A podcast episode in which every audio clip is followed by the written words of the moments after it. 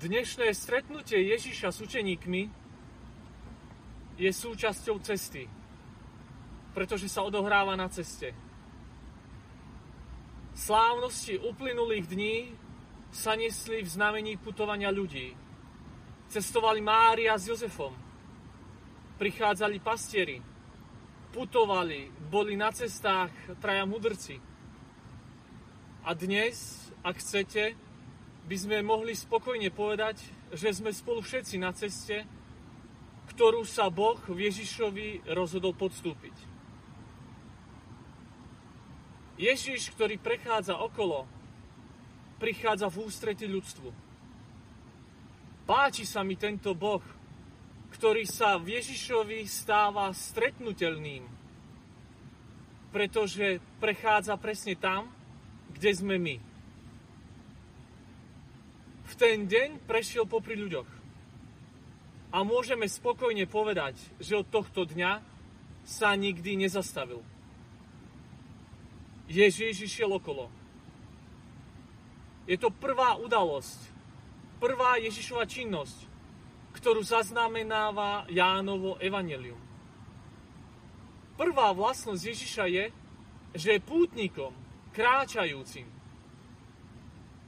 Nájdeme ho na ceste. A je to moja cesta každého z nás. Ježiša nemôžeš nájsť tam, kde si myslíš, že by mal byť.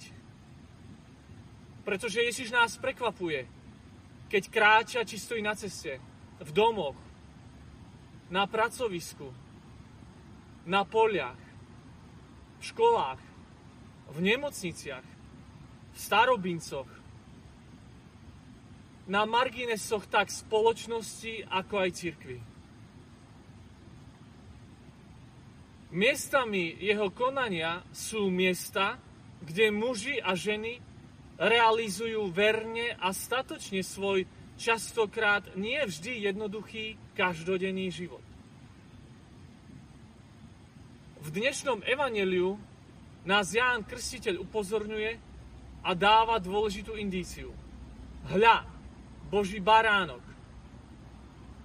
A rovnako ako dvaja jeho učeníci, aj my ho začneme nasledovať. Potom sa Ježiš otočí aj k nám a spýta sa nás, čo hľadáte.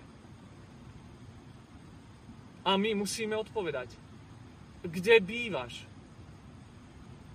A tak, ako krstiteľovým učeníkom, aj nám adresuje to isté pozvanie.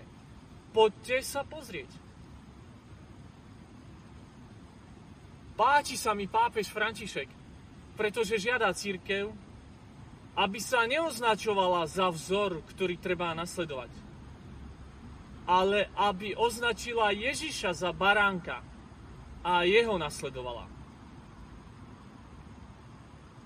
Ježiš žije ulicami, domami, rodian, rodinami, opustenými. Ale je dnes niekto, kto poukazuje na Ježiša v uliciach, v domoch, v rodinách, v opustených. Alebo sme sa stali možno až príliš zanepráznení poukazovaním na Neho iba v kostoloch, v chrámoch. Našou úlohou je zasiať v srdciach ľudí podozrenie, že Ježiš aj dnes prechádza v každodennom živote spôsobmi, ktoré nie sú zjavné a ktoré si preto vyžadujú pripravenosť a dostupnosť na pochopenie znakov tohto dnešného úryvku. Aj dnešné prvé čítanie je v tomto zmysle rovnako prekvapujúce. Je dôležité, že Boží hlas sa opakovane interpretuje ako hlas človeka. Hlas Héliho. Boh vstupuje do Samuelovho života tak delikátne, že si ho môže pomýliť s človekom. Je to ďalšie potvrdenie skutočnosti, že Boh sa predstavuje v živote človeka tým najjednoduchším a najbežnejším spôsobom. Je preto potrebné venovať pozornosť ľudským slovám, prozbám, nariekaniam, pretože aj tam môže byť Božie volanie. Bez mnohých rečí, bez mnohých obratov slov, učeníci idú, vidia a zostanú. Dokonca vyhľadajú a privedú aj ďalších. Čo ich presvedčilo, neboli toľké slova, ale Ježišov spôsob vytvárania domova, vytvárania vzťahov, vytvárania zväzkov. Nie kilometrové homílie, ale priateľstvo, ktoré sa rodí, ovzdušie domova, ktoré dýchame a pohľad lásky. Prajem vám šťastný a požehnaný nový rok. Pokoj vám.